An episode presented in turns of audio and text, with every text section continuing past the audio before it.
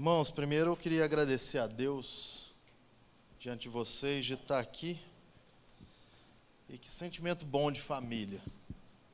Quando a gente olha um monte de gente que a gente já conhece, tinha um monte de tempo que a gente não via, e um monte de gente nova que a gente ainda não conhece, mas que Deus vai agregando a essa família da fé que tem nos alcançado naquele lugar. Muito pelo carinho, pelas orações e pelos, pelo cuidado de vocês conosco. Para mim é muito claro que a gente permanece de pé por causa da oração dos santos. E a gente tem avançado, mas não tem avançado sozinho, tem avançado porque vocês têm avançado conosco. Viu? Parece que talvez para alguns, nossa, eu nem sabia que tinha esse trabalho, mas se você ora por missões, certamente a sua oração tem chegado até as nossas vidas e no que, que a gente tem feito. Então, muito obrigado. É um privilégio poder estar aqui. Eu fiquei surpreso e agradecido quando Marley, e Lucas falaram assim: olha, venham a Belo Horizonte para compartilhar do que, que vocês têm feito. E eu fiquei surpreso mesmo, falei, poxa, que honra, né? Tanta gente que eu vi ontem aqui que me ensinou, que me deu base é, de conhecimento bíblico para a gente avançar e crescer. Eu falei, eu vou falar para esse povo, meu Deus do céu. E eu não tenho muito problema com falar, mas eu falei assim, que responsabilidade grande. O que, que eu vou falar de novo, de relevante, do que, que faz sentido, que possa também retribuir esse ensino que a gente recebeu lá atrás, né? E para a gente foi muito claro assim receber Heikley, Marley, Lucas, é, é, e eles verem ali no dia a dia prático os nossos desafios, né?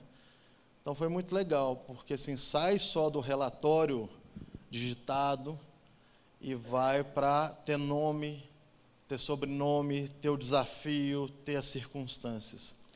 E era interessante assim, numa volta que a gente deu junto, que eu já, já conhecia muita gente com restrição de água. Mas todas as casas que a gente entrou, todos eles ofereceram água ou suco para a gente. Eu falei, Deus nos deram coisas de honra, de sacrifício. Sabe? É uma oferta de sacrifício. Ontem, quem quiser ver, a gente deu os fundamentos da queda da criação. E isso reflete até hoje então, teve a queda no aspecto espiritual, relacional, de sabedoria e do contexto físico. E tudo isso trouxe uma grande desorganização para toda a nação, todo o país, todos os lugares da terra. Então, nós fundamentamos isso, e aí eu disse que o homem foi criado para cuidar do jardim, e o jardim foi criado para responder às necessidades do homem. Então guarda isso. O homem foi criado para cuidar do jardim. Mas o jardim foi criado para responder às necessidades do homem. E aí eu dei um exemplo muito simples.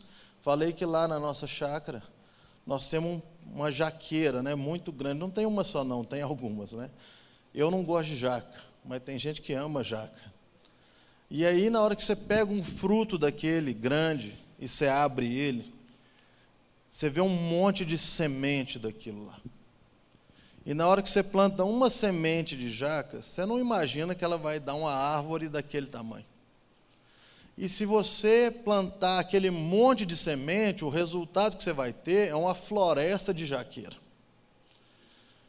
E apesar dos frutos dela serem grandes, né, bem robustos, você não vê a jaqueira olhar para ela mesma e falar: opa, eu estou com fome e eu estou vendo aqui que tem um fruto tão bonito, eu vou comer de mim mesmo para eu saciar o meu desejo. Isso não existe, porque isso vai contra a natureza. A natureza da jaca é servir a comunidade, como também deve ser a nossa vida.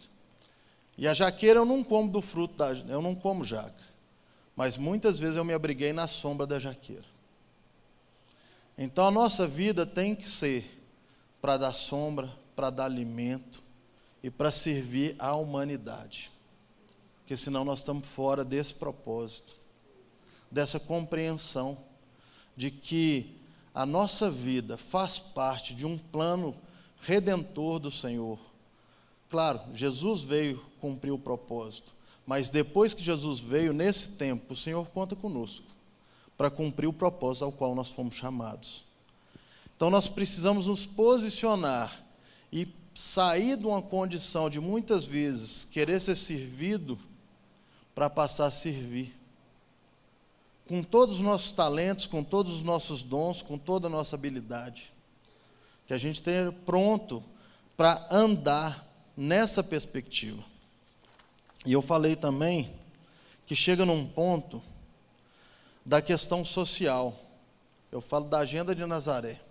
Jesus veio cumprir uma agenda. E nessa agenda, o que era coxo voltava a andar, o que era cego voltava a ver, o que era surdo voltava a ouvir. Mas o que era leproso e não tinha jeito para ele, mesmo sob esse, Jesus trouxe cura. Então não tem circunstância que não tenha solução quando Jesus está na nossa vida. Né? O atual sistema que a gente usa hoje, nos projetos sociais, ele tem uma escrita da área social, ele tem um organograma da área social. O problema é que o atual sistema não empodera as pessoas, apesar da pessoa usar muito esse termo. Vamos te empoderar. Não é verdade. Mas ele cria e mantém a pessoa numa categoria de vítima. E Jesus não chamou ninguém para ser vítima, mas chamou para serem filhos. E falou que os filhos não iam ter falta de nada. Sabe, em Atos, no capítulo 2, existe um resgate de princípios que foram caídos lá atrás. E nós precisamos nos envolver com esses princípios com esse resgate de forma clara. E eu falei que justiça é diferente, bem diferente, de direitos sociais. E relacionamento pessoal é muito diferente de recurso, de dinheiro. E compaixão é muito diferente de pena. E que Deus enviou Jesus, porque o coração de Jesus estava cheio de compaixão pela humanidade. Então, nosso coração precisa estar cheio de compaixão. E aí eu pontuei, só estou passando isso para que vocês entendam o caminho que a gente trilhou ontem. Que a igreja tem entrado num desequilíbrio. Depois de um tempo que fica aquela história, a nossa igreja é missional ou ela é uma igreja missionária? Porque na cabeça de muita gente, só o que está perto, está ah, tá na minha nação, está no meu estado, tá no, é que vale o nosso esforço. Mas a verdade é que se nós temos maturidade no Senhor, nós temos que ser uma igreja tanto missional quanto missionária, porque o chamado é o Senhor que dá. Eu não posso falar que o chamado do Léo, por exemplo, no Haiti, está errado. Porque se o Senhor chamou ele para fazer algo ali, faz parte do propósito de Deus. Se ele está nessa igreja, faz parte do que, que Deus guardou para a comunidade. E também não posso achar que o meu é que está certo, porque eu estou dentro do Brasil, ou do outro que está certo, porque está em Belo Horizonte. Não tem nada a ver esse negócio. E eu também falei que Deus abençoou Abraão. Mas por quê? Porque o Senhor queria abençoar todas as nações. Então, em Abraão, ele anunciou e abençoou todas as nações. E às vezes nós queremos ser como reservatórios. Reservatórios que vêm no culto e se enchem, recebem da palavra, da instrução, do ensino, e vai guardando e fala assim: não, eu quero ficar mais cheio, Senhor. Mas a nossa posição não é de reservatórios. Está contra a natureza do que, que Deus estabeleceu. A nossa vida tem que ser nesse instante que antecede a volta de Jesus, como canais que regam, que levam essa água da vida, que levam esse encontro para as pessoas que levam essa dignidade restaurada com princípios corretos e não com o que, que a gente acha que deveria ser. Esse é um princípio que a gente vê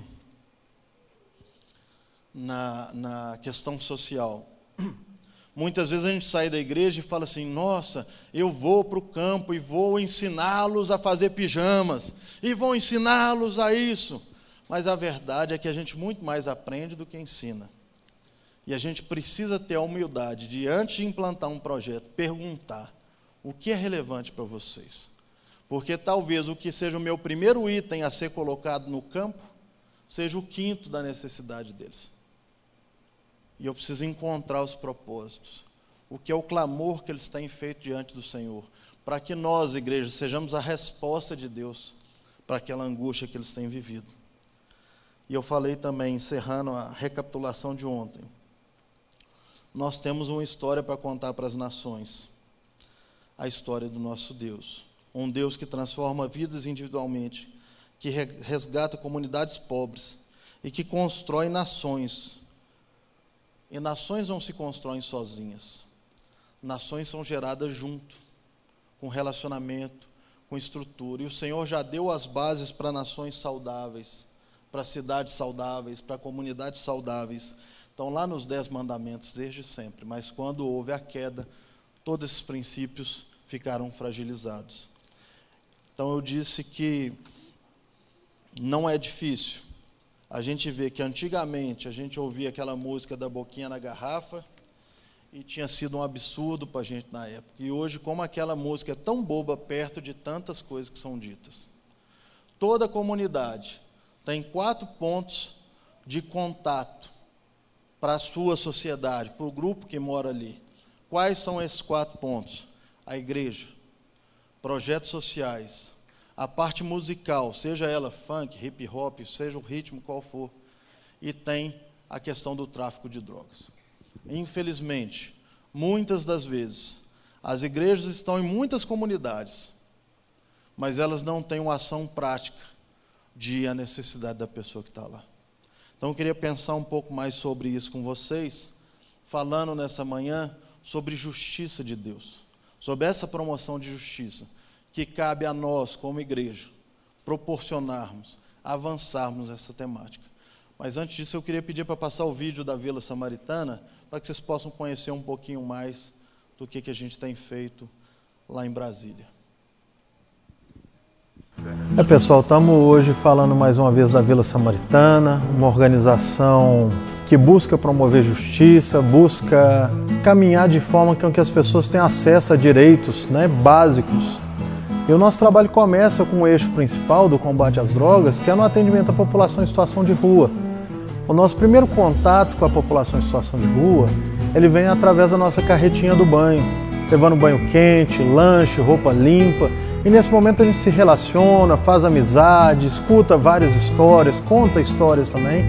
E dentro desse pessoal que é alcançado, que é atendido, se ele tem o desejo de sair da situação de rua, a gente recebe ele lá na Vila Samaritana. Nós temos hoje uma chácara que fica ali em Planaltina, do Distrito Federal.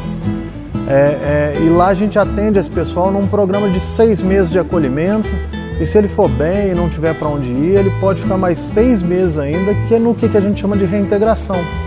Quando ele chega lá, ele recebe coisas que são básicas, que talvez eu e você até deixamos de prestar atenção, porque isso faz parte do nosso cotidiano. Ele recebe banho limpo, roupas limpas, uma roupa de cama limpa, um quarto organizado.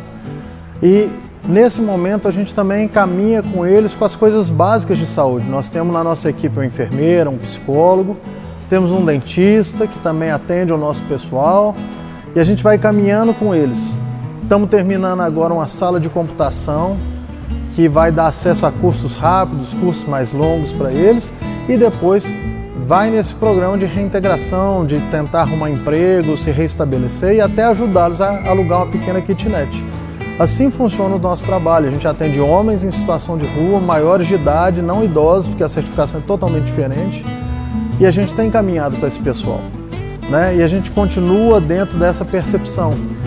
Em 2018, nós fizemos um estudo junto com o nosso psicólogo de qual a faixa etária que o pessoal iniciou nas drogas, a história de cada um deles. Ele me mostrou que todo mundo que a gente atendeu naquele ano começou nas drogas de 10 a 12 anos de idade, com fragilidade estrutural familiar, na grande maioria deles, mais de 99% com falha de estrutura familiar.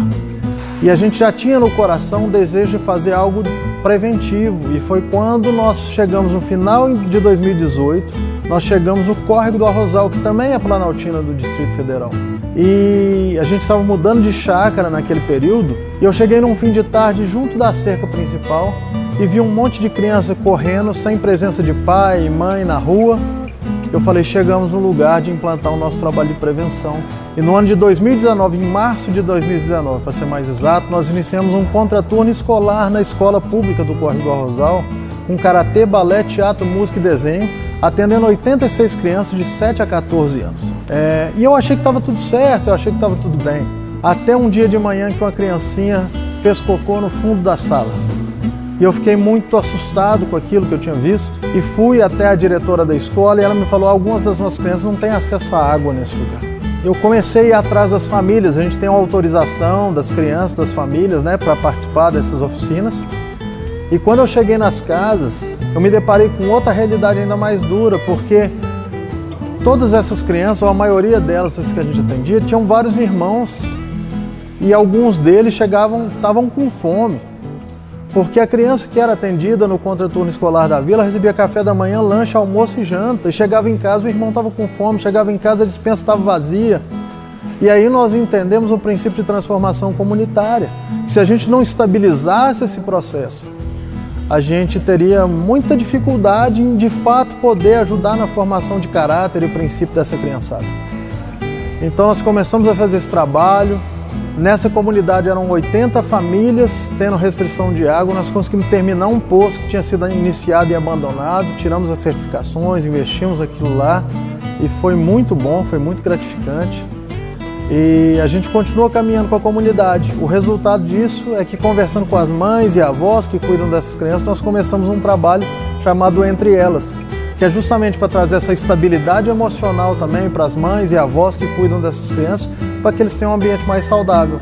E estamos agora para inaugurar o prédio do Vila Kids lá no Córrego do Arrozal, para atendimento às mães, avós, crianças, oficina de capacitação profissional, enfim, uma série de ações no campo da assistência social. Isso é um pouco do que a Vila tem feito, né? E nós continuamos avançando. A diferença da Vila é que quanto mais a gente avança, mais caro o processo fica. E nós precisamos continuar levantando parceiros e amigos sensíveis à nossa causa, sensíveis a essas pessoas que às vezes estão ali à margem e que precisam de ter uma oportunidade de verdade. A Vila Samaritana é um lugar de oportunidade. E nós estamos agora, finalizando em dezembro, a nossa compra da chácara onde a comunidade terapêutica funciona atendendo esses homens que estavam em situação de rua e que todos tiveram esse histórico fragilizado. Nós precisamos arrecadar rapidamente 70 mil reais. Se você está me vendo agora, se essa mensagem chegou até você, seja na igreja, seja pela internet, seja por um amigo, nos ajude.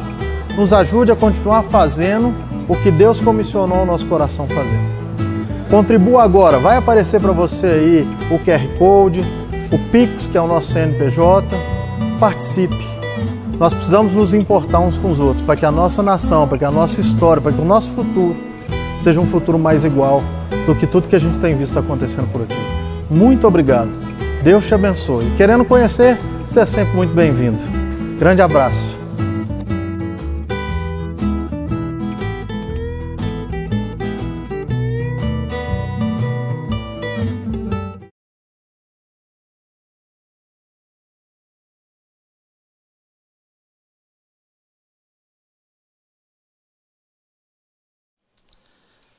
E é engraçado que o nosso tema é sendo fiel ao chamado, né? E a gente começou isso em 2006, 2007, na Prudente Moraes, sozinho, sem carro, sem nada, com um chamado que deu pano para manga no departamento de missões, que eu estava na época no Arão Reis, lembra, pastor Robert?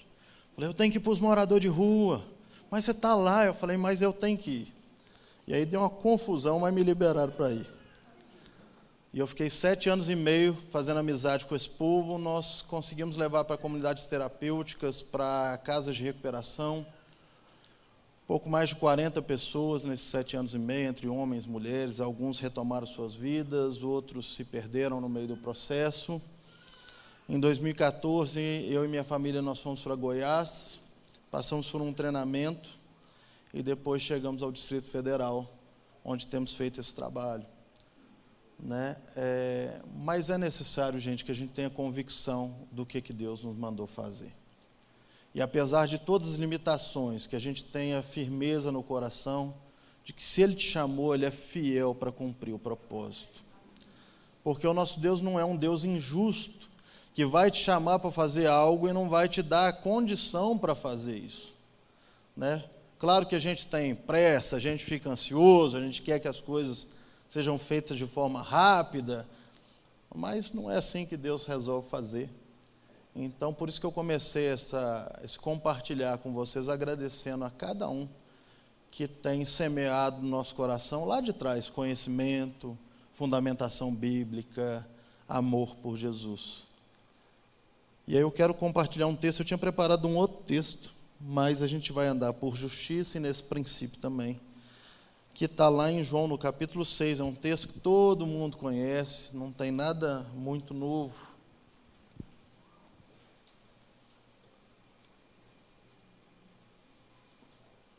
João capítulo 6, a partir do verso 16.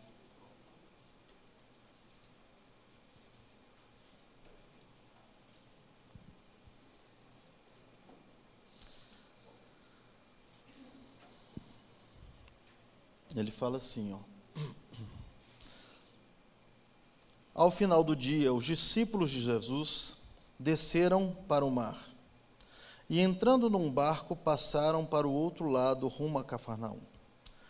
Já estava escuro e Jesus ainda não tinha ido até onde eles estavam. E o mar começava a ficar agitado, porque soprava um vento forte. Os discípulos já tinham navegado uns cinco ou seis quilômetros. Quando viram Jesus andando sobre o mar, aproximaram-se do barco e ficaram com medo. Mas Jesus lhes disse: Sou eu, não tenham medo.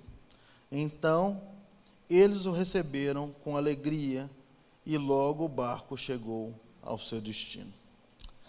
Pai, nós queremos te apresentar a tua palavra, que é a verdade absoluta, que é a base das nossas vidas, nossa convicção de fé. Fala aos nossos corações. Nos ensina algo novo nessa manhã, também sobre essa passagem. Se nós te agradecemos em nome de Jesus. Amém. E é interessante que a gente sempre para para falar de Pedro, né? Esse texto em si, né? Tem, tem lá em Mateus, ele está lá também em Marcos. Mas a gente sempre fala, ah, Pedro afundou. Mas Pedro foi o único que teve coragem de pôr o pé para fora do barco também, né? E às vezes a gente esquece disso. Mas o meu, o que me chama a atenção não é nem essa questão se Pedro afundou, deixou de afundar mas são as circunstâncias da caminhada.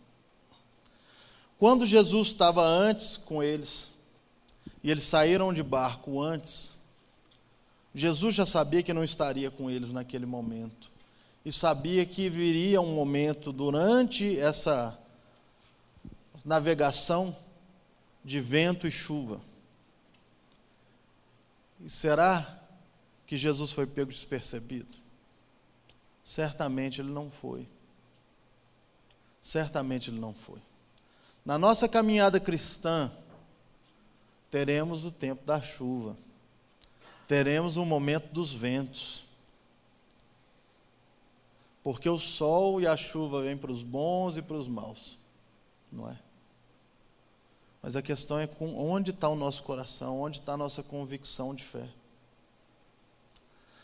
E vindo essa chuva toda e, e todas as circunstâncias, eles tiraram o olhar do alvo. Quando Jesus fala, fica tranquilo, gente, eu estou aqui. E eu vejo que nos projetos dentro da igreja e fora da igreja, ligados em algum nível às igrejas, muitas vezes, pelas circunstâncias, perdem o olhar do que foi a palavra que o comissionou. Eu pergunto para você nessa manhã: qual foi a palavra que o Senhor te deu no início do seu chamado? Aquela palavra que queimou no seu coração, aquela palavra que marcou a sua história, como Jesus marca a história entre antes e depois de Cristo. Aquele dia que você fala assim: hoje eu sei que o Espírito Santo falou comigo e eu preciso tomar uma decisão firme na minha vida. Você já tinha tomado a decisão por Jesus como Senhor e Salvador. E a gente caminha uma vida achando que está tudo certo. Não, agora eu tenho Jesus, eu tô, vou ser salvo e vou encontrar o Senhor. Mas chega uma hora que ele fala assim: querido, aquele que se santifique, santifique mais. aquele que se separava se separe ainda mais.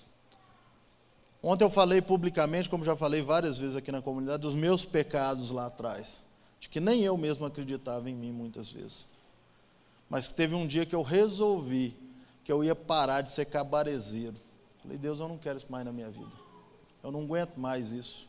Eu não consigo ver a possibilidade de viver numa família estável com esse tipo de prática. Eu não consigo ver condição nenhuma de servir ao Senhor com dignidade. Se eu ficar nesse cai, levanta, levanta, cai. Até que dia? Porque a nossa alma, meus irmãos, vai nos levar a achar as nossas desculpas para as nossas dores e para os nossos processos. Assim como eu falei do assistencialismo, a nossa alma nos leva também para esse campo de que toda a humanidade é devedora da nossa história, porque em algum momento eu fui injustiçado, em algum momento eu fui isso eu fui aquilo. E o que a gente faz hoje é muito refletir do que, que Jesus fez na nossa própria história. Eu sou filho adotivo. Eu descobri isso lá atrás, com cinco anos de idade. Meu pai e minha mãe tinham contratado psicólogos para gente, né, para mim e para minha irmã, nós dois somos filhos adotivos, sempre para poder lidar com isso, para que a gente não tivesse uma reação dura quando a gente soubesse que éramos filhos adotivos. E a gente foi caminhando, tendo acompanhamento, e a psicóloga falou para ele o seguinte: no dia que o Gustavo ou a Renata chegar lá na casa de vocês, e fala assim: ah, mãe, no dia que eu sair da sua barriga, igual todo colégio faz, o dia das mães, nesse dia vocês devem contar. Eu tinha cinco anos de idade. Eles chamaram a gente na sala, e minha mãe falou assim: Você não nasceu da barriga da mamãe, mas você nasceu do coração da mamãe e do papai. Isso criou uma ruptura muito aguda na minha história, porque de repente eu era da família, agora eu já não era mais da família, e como é que era isso? E aí, quando eles nos contaram, abriram para todos os outros primos. Então, não foi difícil na minha história, em qualquer briga de criança, a gente ser rotulado dessa forma. É, eu lembro quando eu tinha sete anos de idade, numa briga com a prima minha, briga de menino. Ela virou e falou comigo assim: Você tem sorte do meu tio ter te pegado, porque senão você estaria vendendo chicletes no sinal. Nunca mais esqueci isso. Em Belo Horizonte, lá antigamente, tinha muita criança que vendia chicletes em sinal mesmo. E aquilo me marcou profundamente. Profundamente. E aí eu começava e eu queria um brinquedo e minha mãe não queria dar o brinquedo. Eu falava: Você não me dá o brinquedo porque eu não sou seu filho. Você não faz isso por causa daquilo. E tudo que eu começava na minha vida eu desistia. Eu desistia. Que era mais fácil. Ah, não, porque. Aí você desiste, desiste. Escreve uma história de desistência. Em tudo. Meu pai tem ascendência árabe, o pastor Robert conhece ele. Meu pai não abraça, não beija, não fala que ama. Hoje ele até fala com os netos assim, né? Que os meninos falam, vovô, te amo. Ele, não tem jeito. Também amo você. Né? Mas eles têm que provocar. E a minha mãe que fazia esse papel emocional para gente. Quando eu ia fazer 14 anos de idade, minha mãe comete suicídio dentro de casa. A gente foi visitar os meus avós, como fazíamos todo final de semana, tomamos café da manhã junto. E na hora que a gente voltou no fim da tarde, tinha um bilhete no abajur da minha mãe pedindo para falar que ela tinha tido um ataque cardíaco. E eu tinha brigado com a minha irmã, eu que abri o quarto, e eu vi o cuidado de Deus, eu joguei uma bolinha, tipo uma bolinha de tênis nas costas dela, fraquinho. E ela estava no telefone com a prima minha, essa mesma prima que falou que eu podia estar vendendo chicletes. E aí ela pôs o telefone assim, deu um grito. Pai! Parecia que eu tinha dado nela um soco. Aí meu pai nem olhou o que, que era e me mandou para o quarto. Por isso que eu não abri o quarto com a minha mãe morta lá dentro. Passou uma semana, aí lá vamos nós na psicóloga outra vez, né? E aí foram contar para a gente que ela vinha de um quadro depressivo e que ela tinha cometido suicídio. Eu passei anos procurando a minha mãe porque eu não acreditava naquilo. Eles não deixaram eu ficar até o final do enterro. Estava o caixão, eu, meu pai, minha irmã, encostou uma prima do meu pai. Minha vida é cheia de gente que vem para soltar a palavra daquelas fabulosas. Daí ela virou e falou assim com meu pai: E agora o que você vai fazer com esses meninos? Eles vão atrapalhar a sua vida. Olha que palavra bonita. Com a mãe no caixão na frente. Eu só olhei assim. E ele olhou e falou assim: Como assim? Eu vou cuidar deles, são meus filhos. Mas o meu pai não abraçava, não beijava e não falava que ama. Hoje minha filha reclama que eu falo: Eu te amo, eu te amo, eu te amo. Mas toda hora você fala isso, falo. Porque o que faltou para mim, para você não vai faltar. Pode sobrar, faltar não vai. E aí eles não deixaram eu ficar até o final do enterro. Então eu passei anos procurando por minha mãe. E Deus se revelou para mim da primeira vez, eu lendo nas margens do rio Pedra, sentei e chorei, um livro do Paulo Coelho. Então Deus faz do jeito que Ele quer fazer. E aí eu comecei a procurar a igreja. Depois disso, eu passei no vestibular, aí foi para a cidade universitária, acabou o homem, né? Já era. Aí virou uma coisa. Mas o Senhor me encontrou também depois desse tempo. E aí eu já tinha voltado para Belo Horizonte. E eu sempre falava, eu tinha lido o livro do Benihim, né? Bom dia Espírito Santo. E aí eu já estava aqui na comunidade. Ah, Senhor, como eu te amo, bom dia Espírito Santo, você é maravilhoso. Como eu tenho prazer na sua presença. Ele falou, é, falei, é verdade. Por que, que você não obedece o que, que eu te peço para fazer? Como assim? Eu obedeço em tudo, olha só, quase o servo Jó, né?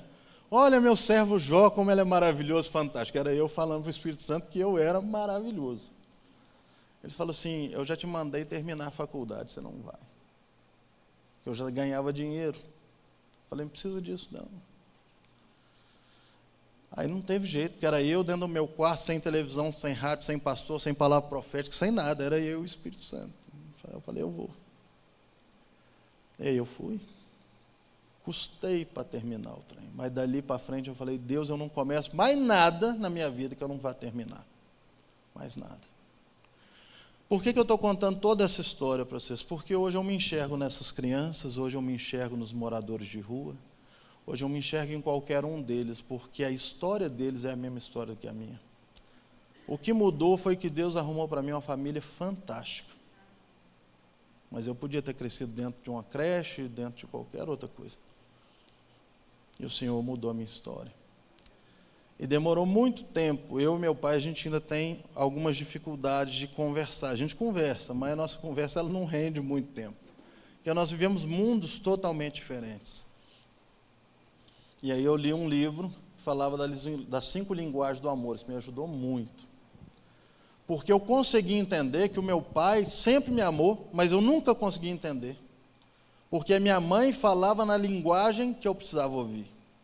E quando ela partiu, meu pai casou de novo depois de um tempo. E o que eu ouvi minha vida inteira é: você nunca vai passar na faculdade, você nunca vai dar sossego para o seu pai. Se ele morrer, você vai morrer de fome. Se ele não seguir, a vida inteira foi desse jeito. Mas eu passei na faculdade. Quando eu passei, eu saí gritando dentro daquele apartamento. Quem duvidou? Agora eu quero ver. Coisa de gente louca. eu terminei a faculdade, agora eu estou terminando minha segunda pós-graduação. Né, na área social, diversidade, inclusão porque a gente precisa estar pronto para o que está acontecendo aí fora. E o jeito que meu pai falava, eu te amo, é provendo as coisas. Então, se eu falasse, oh, eu quero fazer karatê, judô, taekwondo, kickbox e qualquer outra luta, pode ir lá que eu pago. Então, meu pai me deu um caminhão de oportunidades. Eu não falo inglês fluente porque eu sou sem vergonha, porque chance de estudar isso eu tive também um monte um monte. Mas aí, na hora que eu percebi isso, eu falei: meu pai sempre me amou. Isso foi libertador para a minha vida. Libertador para a minha vida. Só que ele falava de outro jeito. Então, quando eu falo a Vila Samaritana é um lugar de oportunidades, é por causa dele. Porque ele me deu um caminhão de oportunidades. E todos os dias eu encontro crianças e moradores em situação de rua que nunca tiveram uma oportunidade fosse para fazer um karatê, fosse para uma aula de alguma coisa. E eu resolvi distribuir um pouco do que eu, que eu recebi. Foram tantas oportunidades. Eu preciso frutificar essa coisa. Sem assistencialismo, sem a bengala. A bengala a gente só joga fora, minha gente. No dia que a gente fala, chega, não quero mais isso. O do coitadinho, da história, do largado, do deixado para trás, do não sei o quê. Deus nunca me deixou para trás. A família que Ele me deu nunca me deixou para trás. Mas é mais fácil na alma da gente a gente se achar deixado para trás. Então quero te falar, se você tem dessas dores, desses traumas, dessas, da história de vida, tome uma decisão de largar isso. Encontre no seu caminho, na igreja, que foi onde eu achei, amigos fiéis. Lúcio e Yuri, para mim, são amigos desde que a gente era coisa nenhuma aqui dentro da comunidade. E na época que eu falei assim, rapaz, não aguento mais esse negócio de cabaré, de moezada, não dou conta. Eu vou acabar com a minha vida com Deus se eu for nesse caminho. Me ajuda. Eu fiz um propósito com Deus. Se passar das 5 horas da tarde, seis e pouco, vocês me escoltam até em casa. Porque senão eu sei onde é que eu vou parar. E eu não quero isso para a minha vida. Eu não quero. E eles fizeram seis meses comigo, Lucinei. Seis meses. Passava o horário, eles me ligavam. Eles podiam estar do outro lado da cidade que eles vinham. Assim, gente, por favor. E eu lutei. E eu venci essa luta. Entende? Nós precisamos tomar uma decisão, entender quem nós somos e a natureza de quem nós temos dentro e falar: chega. Eu não vou mais eu ser um mendigo espiritual de ai, ai, ai, ai, ai, ai. Mas nós precisamos deixar a luz de Jesus que está em nós e a natureza dele refletir para frutificar na nossa geração. Falar de justiça num país que tem tanta injustiça, numa nação tão machucada quanto a nossa, tão cheia de perguntas. Quem matou Marielle Franco? Quem deu a facada em Bolsonaro? Aliás, quem mandou dar? Enfim, eu não quero entrar no contexto político, mas eu falo assim, desse, desse tempo sombrio, obscuro que a gente vive nas questões de lei. Nós precisamos nos encontrar com um Deus de justiça e com a justiça desse Deus. Nós precisamos frutificar essas coisas. Nós precisamos parar de ficar chorando. Deixa eu achar um texto aqui. Isso é a resposta. Sabe porque nós somos privilegiados dentro do que, que Deus tem feito em nós e através de nós. Olha lá, Isaías 61, Fala aqui, um texto também que todo mundo conhece. Fala, mas vocês serão chamados sacerdotes do Senhor e serão conhecidos como ministros do nosso Deus. Comerão as riquezas das nações e se orgulharão, orgulharão do que era a glória delas. Em lugar de vergonha, vocês terão dupla honra, em lugar de afronta, exultarão na herança recebida. Por isso, em, em sua terra, possuirão o dobro e terão perpétua alegria. Porque eu, o Senhor, amo a justiça e odeio a iniquidade do roubo. Em fidelidade lhes darei a sua recompensa, e com elas farei aliança eterna. A posteridade deles será conhecida entre as nações. Os seus descendentes no meio do povo, todos os que os virem reconhecerão que eles são famílias benditas do Senhor. Essa é a sua posição, essa é a minha posição. Às vezes a gente para para ouvir muito mais o que os outros falam, o que o diabo acusa, do que o que o nosso Senhor fala. Teremos sim o dia de chuva, teremos sim os momentos de angústia, certamente teremos mas nós nunca passaremos só por elas. Nós precisamos, irmãos, nos posicionar para cumprir o que ele estabeleceu. Aqui, ó, Lucas 4, 18 e 19 fala assim: O Espírito do Senhor está sobre mim, porque ele me ungiu para evangelizar os pobres, enviou-me a proclamar libertação aos cativos e a restaurar dá vista aos cegos, para pôr em liberdade os oprimidos e proclamar o ano aceitável do Senhor. Irmãos, esse chamado é para todos nós. É de promover justiça, de promover o encontro do que se sente injustiçado com um Deus que se interessa e se preocupa em promover justiça ao que clama o nome do Senhor. Nós precisamos avançar nessas temáticas. A justiça de Deus é a identidade de Deus. Não há justiça que não brote da parte de Deus. Deus é o Deus da justiça. Sabe, justiça de Deus anda em boa companhia. Sozinho não é justiça. Sempre a justiça vai andar acompanhada. Lá em Salmo 33 fala assim: bondade e misericórdia. E aí fala que vai nos, vai nos acompanhar, mas fala também que Deus de Shalom, o Deus da paz. Então nós temos justiça e paz. E no final esse texto fala que, no final de tudo, o lobo viverá em paz com o cordeiro as coisas vão voltar à natureza da origem do que, que Deus tinha estabelecido. A justiça de Deus ela é encarnacional, ela é feita no nosso dia a dia, de forma concreta. Essa promoção ela é feita de forma concreta a cada dia. A maior significância, significação da justiça de Deus é Jesus. A forma mais palpável da justiça que a humanidade experimentou foi Jesus ter vindo para cumprir o que nós não conseguimos mais.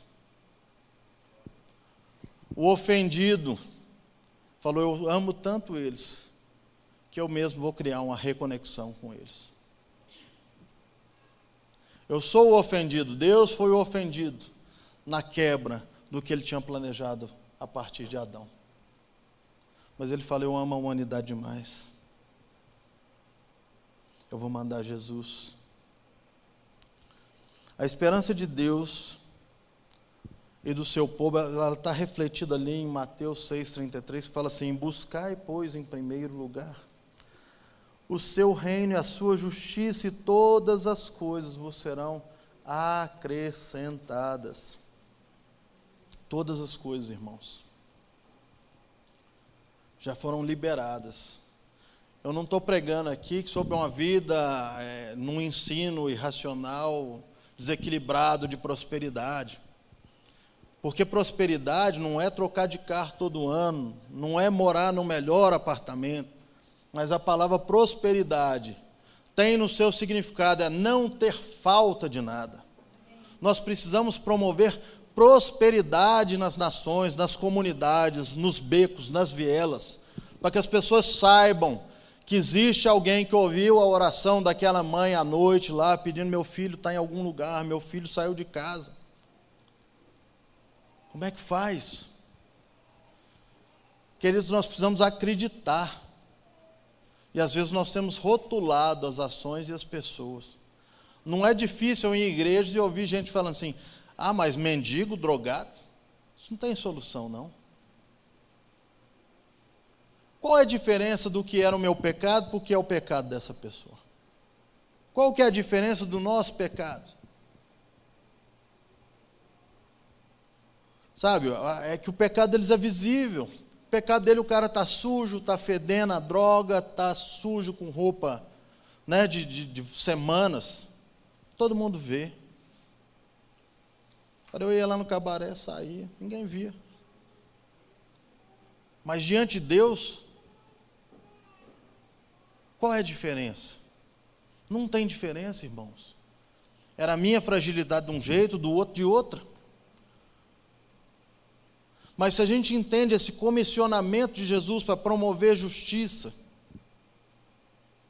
e a gente se alinhar ao entorno da igreja, nada vai ser como era antes. Nada mais vai ser igual. Segundo Coríntios 5, 21 fala assim: aquele que não conheceu o pecado, Deus se fez pecado por nós, para que nele fôssemos feitos justiça de Deus. Jesus é o único que podia pagar a conta. Ele se fez pecado por nós, para que ele nos elevasse espiritualmente para uma posição de justificados. E se somos justos e justificados, eu não estou falando que a gente não peca. Estou falando uma posição que Jesus restaurou para a gente. Nós precisamos promover justiça. E justiça não é assistencialismo. O que a gente tem visto na vila foi que lá atrás, nessa caminhada, que veio a chuva, que veio o vento e ainda vem e ainda acontece, a gente só fez uma coisa: manteve o olho no que, que Deus mandou fazer e permaneceu fazendo, apesar da chuva, apesar do vento, apesar de um monte de coisa. Então Deus mandou eu ir para lá. Então eu vou continuar caminhando naquela direção. Não importa se hoje eu tenho disposição para correr rapidamente e se amanhã eu estou arrastando meu pé aqui ou dando pequenos passos. O importante é que os meus olhos estão firmados na direção que o Senhor mandou que eu fosse e que você fosse. Porque se a gente perder o olhar, nós iremos afundar no que o Senhor nos comissionou para fazer. E eu sei que nenhum de nós quer afundar no meio do caminho. Então nós precisamos voltar os nossos olhos de novo, se tinha alguma coisa que estava agitando o nosso olhar para lá ou para cá. Nós precisamos voltar os nossos olhos. Queridos, eu nunca imaginei que a Vila Samaritana fosse se tornar uma organização do tamanho e com o prestígio que ela tem se tornado. Mas eu posso te falar de experiência própria e prática. Pela obediência de um, muitos têm sido alcançados. Pela obediência lá do pessoal lá do Léo na National Help, muitos têm sido alcançados. Pela obediência do Cezinha, muitos têm sido alcançados. Pela obediência de cada um, muitos têm sido alcançados.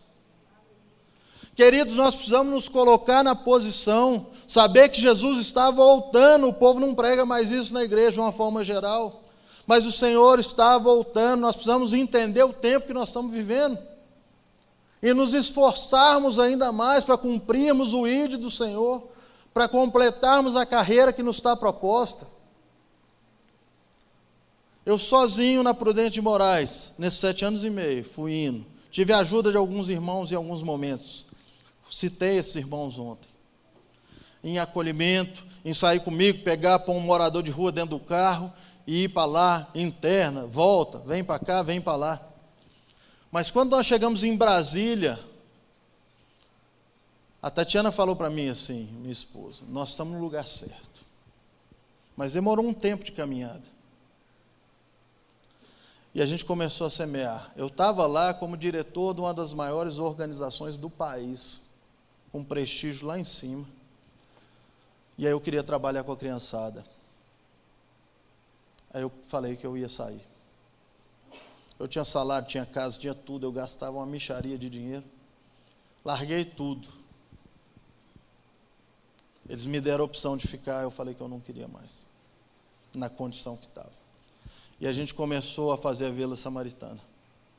E todos os dias eu ia numa chácara emprestada que a gente conseguiu, para levar um quilo de feijão, um pacotinho de cuscuz, um não sei o quê.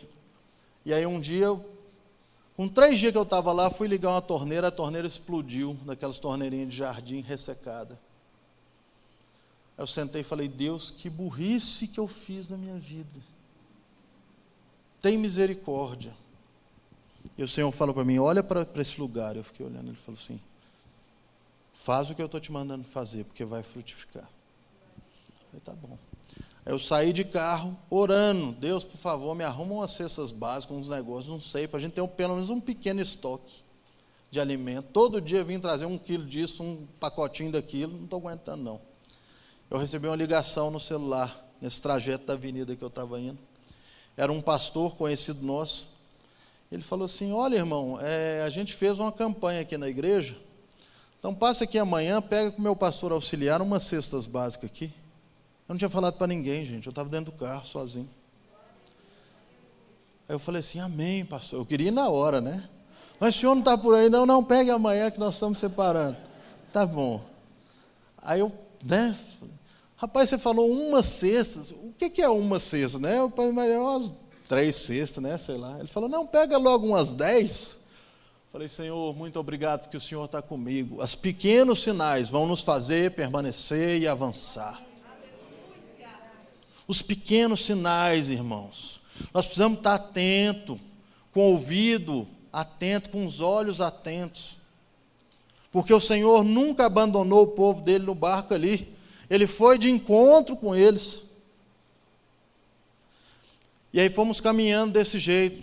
Reformamos a chácara toda, com muito esforço. Naquela época eu cuidava de 16 pessoas com 450 reais por mês. Como é que fazia isso? Não sei explicar para vocês, mas a gente fez.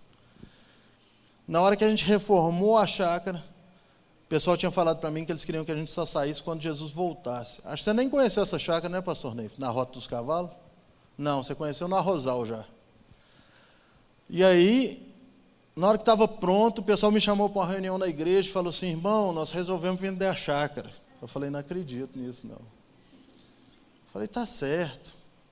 Mas quanto que é, né? Tinha 450 reais por mês. É perguntar. Não, nós estamos pensando assim, um milhão de reais. Eu falei: que dia que vocês querem que eu saia?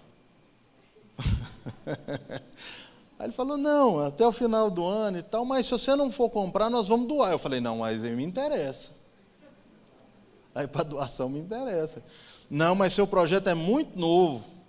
Então nós vamos doar para uma organização mais consolidada do que a sua. Eu falei, irmão, já fui, né? Então tchau. Fui embora. Aí consegui esse lugar onde o pastor Neive conheceu no Córrego do Arrozão. Entramos lá. Foi lá que eu vi a criançada. Nós mudamos para lá no dia 15 de novembro de 2018. Foi no início de dezembro eu vi a criançada correndo na rua. E a gente começou a trabalhar com essas crianças, conseguiu essa licença da escola. E Brasília é muito política o tempo inteiro. Chegou no final de 2018, nós, aliás, final de 2019, nós fizemos encerramento, final de novembro, do trabalho com as crianças, famílias e tudo, tudo lindo. No outro ano veio a eleição para conselheiro tutelar. Não sei se aqui em Belo Horizonte tem isso, mas lá tem. Tem, pastor Robert? E lá um conselheiro tutelar eleito recebe na faixa de 6 mil reais. E aí tinha um líder comunitário que aí a diretora da escola falou para mim que ela queria que eu apoiasse. Porque ela, eles viram que eu entrei em várias famílias nesse processo. Eu falei, eu não vou apoiar não. Quero saber desse negócio de política partidária não. For político de conselho, política essas coisas, eu acho que a gente tem que ir. A igreja tem que ser representada ali. Porque a esquerda tomou conta desse espaço onde são feitos decretos, ajustes de direito. Nós precisamos entrar nesse espaço. Mas isso tem nada a ver com sigla de partido. Mas o, os direitos humanos lá, a, a, o conselheiro tem. E aí, na hora que a gente não apoiou, ela me entregou uma cartinha, falou assim: ano que vem vai descontinuar o projeto com as crianças. Eu fiquei louco. Falei, Deus, não é possível um negócio desse. E tinha um lote de frente para a escola. Eu falei, eu vou comprar esse lote aqui. Aí o povo fala assim, como é que você vai comprar o lote? Falei, não sei, eu vou comprar. Vou comprar esse lote.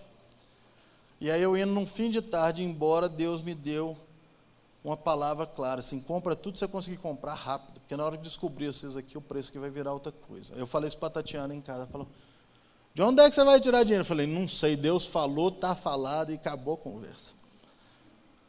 Uma semana antes do carnaval de 2020, 2019? 2019. Uma semana antes do carnaval, um amigo meu, que era de Belo Horizonte, mora em Curitiba, chegou lá e falou: E aí, Simão, quais são os planos para o próximo ano? Falei, rapaz, é comprar aquele lote ali, ó. Quanto que custa esse lote? Falei, 30 mil reais. Eu não tinha mil reais de capital de giro, eu não tinha. Falei, é mesmo? E o que você quer fazer? Ah, isso, isso, isso, isso. dá o número da conta aí. No outro dia eu fui, pá, comprei o lote. Não tinha dinheiro, mas Deus é o dono do dinheiro. Se Ele te chamou, Ele vai prover para que você cumpra o propósito. Ele vai fazer. Compramos o lote não conseguimos fazer nada, explode a pandemia na sequência. E aí falei, agora, como é que vai fazer? Fecharam tudo. Fecharam tudo. Aliás, foi 2020 que a gente comprou. Foi 2019, encerrou o, o contraturno.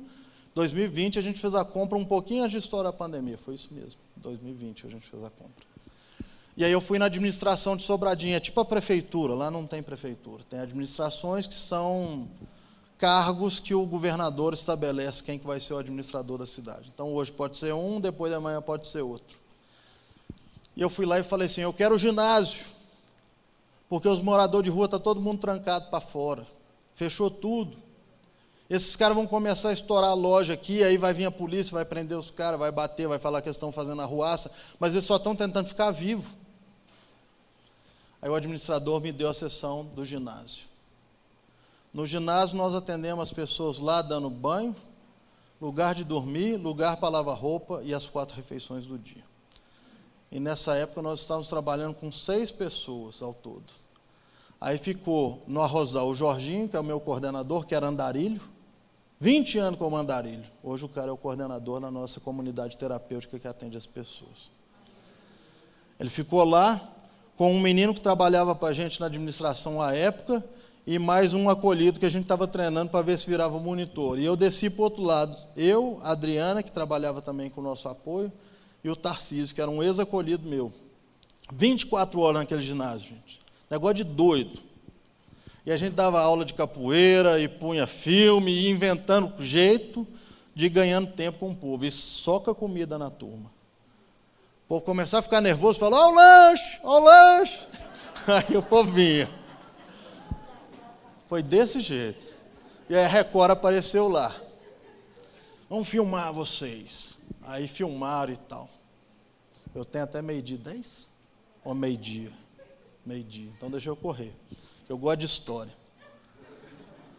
E aí o povo passou lá e perguntou assim: qual que é o telefone de contato da instituição? Aí o bobão aqui, eu dei meu celular. Acabou minha vida. Acabou minha vida. O telefone tocando um atrás do outro e tal. Aí chegou um rapaz da administração e falou: oh, o nosso deputado distrital falou que tem um recurso aqui para assistência social. Que cidade que tem isso? Que a nossa é maravilhosa. Você quer? Eu falei: como é que é isso? Não, só no relatório dele vai escrever que ele beneficiou a vila samaritana com alimentos. Eu falei: não quero não. Quero não, vai sair escrito lá que na pandemia ele que fez, que juntou o povo e não foi. Eu sei que vai acontecer isso. Estou fora. A sociedade civil vai me ajudar. E começou a chegar gente, gente, vocês não fazem ideia, não. E era um carro, dois carros, era velho, era novo, era criança, era tudo quanto há, e levando, era, era suquinho, era fruta, era pão, era. Até o padre me ajudou, o padre Sérgio. O povo chegou lá e falou: Você aceita a ajuda do padre? Eu falei: Na hora, meu filho, me ajuda aqui que é muita boca para comer, bora. O padre Sérgio mandava uma refeição para todo mundo, prontinha nas quentinhas lá, todo dia. Todo dia. E a gente, ó, fervendo para dentro do negócio. E lembra que eu falei que a gente não tinha dinheiro nenhum? Pois aí a gente passou a ter dinheiro. Porque o povo começou a depositar dinheiro e dinheiro. Você fala, meu Deus do céu, o que está acontecendo? No meio desse caminho, a gente entregou o ginásio. Conseguimos encaminhar algumas pessoas para suas famílias, outras pessoas a gente conseguiu acolher lá na comunidade terapêutica. E eu tive um sonho. E eu sonhava com uma terra que tinha uma nascente, passava lá uma água e não sei o que. Eu falei, rapaz, eu acho que eu sei onde é que é essa terra. Aí liguei para um pastor amigo meu. Eu falei, vê se aquele pastor lá que eu estou achando que é lá que eu sonhei. Que tinha uma terra lá para vender. Aí ele ligou e falou, rapaz, eles não venderam a terra não. Falei, eu acho que lá é meu lugar. Chamei a Tatiana e o Jorge, as crianças, enfiei para dentro do carro. Falei, vocês escrevem no papel o que vocês acharam e me entrega. Tá bom? Tá bom. Aí fomos embora, eles escreveram. Passou uma semana, eu fiz uma proposta para eles. Eram oito irmãos mais o pai. Então você vê que maravilha de proposta que você tem que ajeitar, né? Eu falei, gente, ó, eu pago 250 mil de cinco parcelas anuais. 50 mil por vez. Aí reuniram, uns aceitaram, outros brigaram, outros não aceitaram. Aí eles ligaram para mim e falaram: Ó, oh, a gente não aceitou sua proposta, não. Eu falei, mas foi Deus, como é que não aceitou minha proposta? Né? Eu fiquei encabulado com aquilo. Eu falei, então o que, que vocês querem? Fala para mim o que, que vocês querem. Fala, não, nós não queremos 250 mil, nós queremos 200 mil. Eu falei, uai, glória a Deus. Como é que é isso? Não, é só você pagar num parcelamento mais perto. Eu falei, tá bom, vamos pagar num parcelamento mais Pode fazer o contrato então, que nós vamos comprar. Aí fizemos 50 mil na entrada. Na véspera de eu dar entrada, faltando três dias para eu dar entrada, eu tinha. Eu não lembro se estava faltando 14 mil, era uma coisa assim, 14,400, era, era um valor mais ou menos isso. E aí eu, o pessoal de uma igreja que divulgou para a gente lá, reuniu o conselho na segunda-feira, a reunião do conselho era na quinta, eles falaram, estamos mandando a diferença do dinheiro da entrada para vocês, pode pagar. Aí nós pagamos 50 mil. Em janeiro desse ano, tinha que pagar 51 mil. O ano passado, apesar de a gente ter entregado o ginásio, foi tão bom que a gente já tinha antecipado 20 mil. Janeiro, eu paguei 31. E agora, em dezembro, eu tenho que pagar só 105. Só que eu já paguei 35, consegui me entrar no troco solidário da van recebeu mais 35, então só falta 35 agora. Mas tem que pagar até dezembro. Então vai que Deus falou no seu coração, né? Se falou, vocês viram aí no vídeo os negócios, pode ajudar a gente bastante. Mas eu estou crendo que em dezembro eu chego com isso pago. Não quero chegar em dezembro para pagar esse trem de jeito nenhum. Deus me livre. Amém. Então Deus foi trazendo e a gente comprou uma terra que era de mais de 90, aliás, de quase 90 mil metros, 88 mil e 50 metros quadrados. Vocês viram aquele negócio de água que a gente fez para a comunidade lá que passou? As meninas que tinham, não tinham acesso a banheiro, tinha restrição de água. A gente terminou aquele poço no meio da pandemia. A chácara que nós compramos tem cinco nascentes funcionando lá dentro. Nós beneficiamos 21 famílias com água para um lado e ficamos com outras duas. E vou fazer igual ontem, dar uma nota de rodapé para vocês. No dia que estava Heikley, Marley, Lucas lá conosco, eu recebi a ligação de um cara que é especialista em água e levou um pessoal para fazer uma medição para a gente. O cara fez a medição e falou assim: se você perfurar um poço aqui, você pode vender água mineral aqui de dentro. Estão entendendo? Você semeia água, você colhe água. Você semeia amor, você vai colher amor. Você ajuda na formação de caráter da criançada, você está mudando o destino da história delas. Semearam em mim, eu nasci prematuro. Eu fiquei esperando na incubadora. Ligaram para meu pai, seu filho nasceu, vem buscar. Foi assim, tipo encomenda.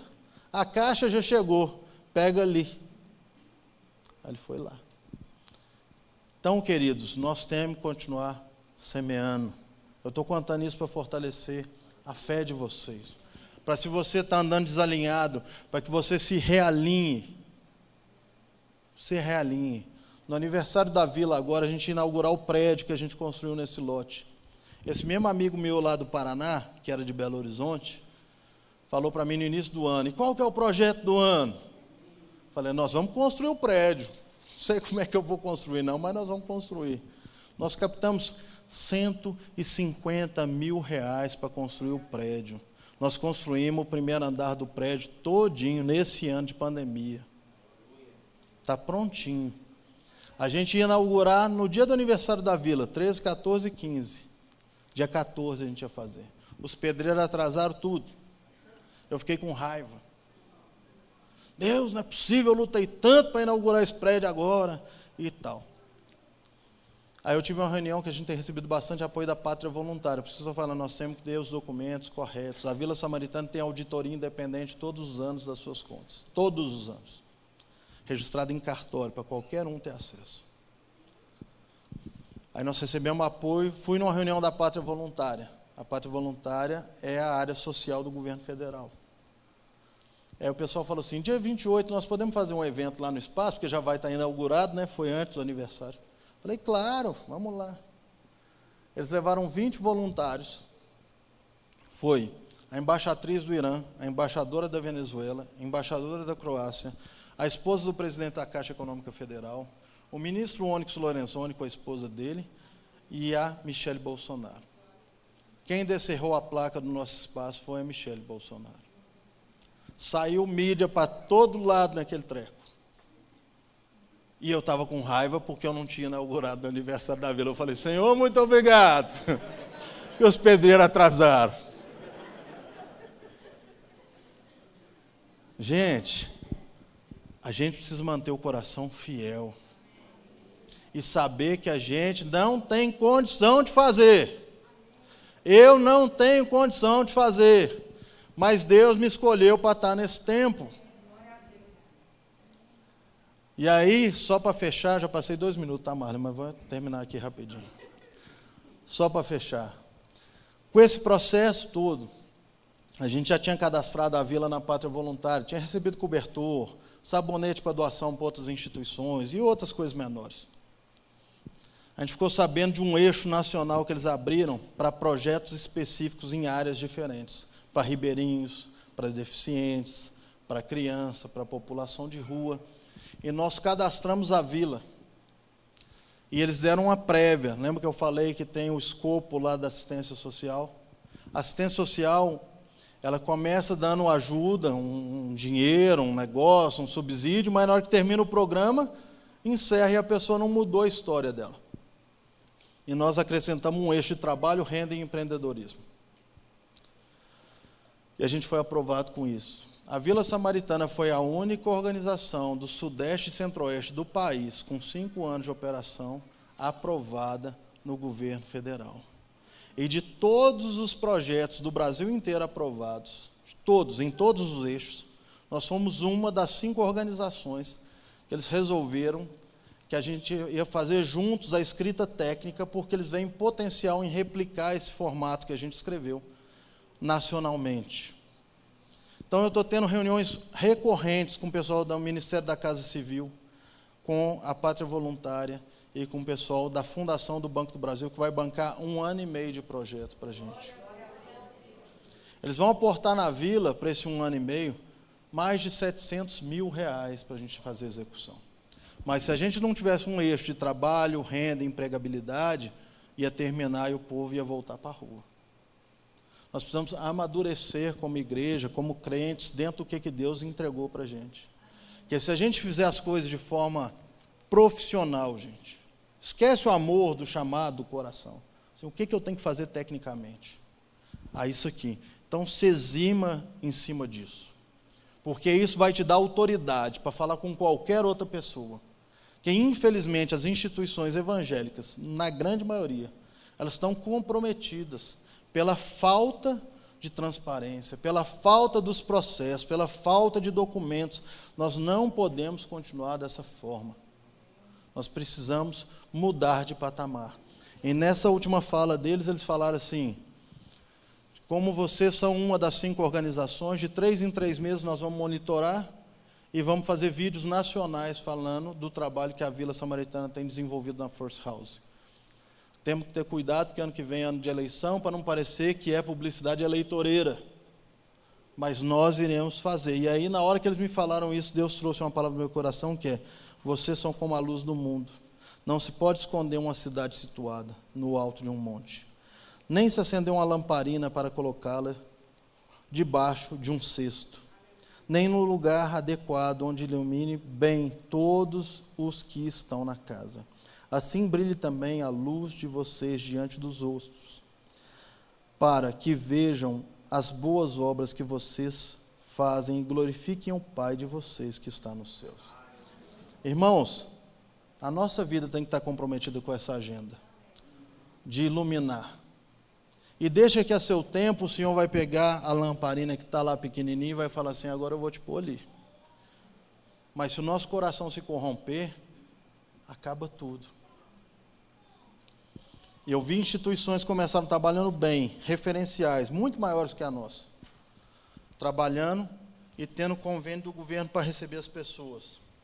Aí eles têm 20 pessoas, recebem dinheiro de 10.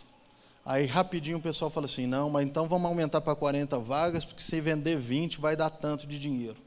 Se a gente fizer isso, a gente perdeu a visão. Porque o dinheiro não pode ser a prioridade do que Deus nos chamou. O dinheiro só faz parte do processo. Mas o que Deus nos chamou é onde os nossos olhos têm que estar fixos para que a gente cumpra. Se vocês quiserem vir à Vila Samaritana, são todos vocês muito bem-vindos para nos conhecer. E é um privilégio, porque todos vocês, todos, cada um de vocês, são parte de nós, lá naquela cidade. Deus te abençoe.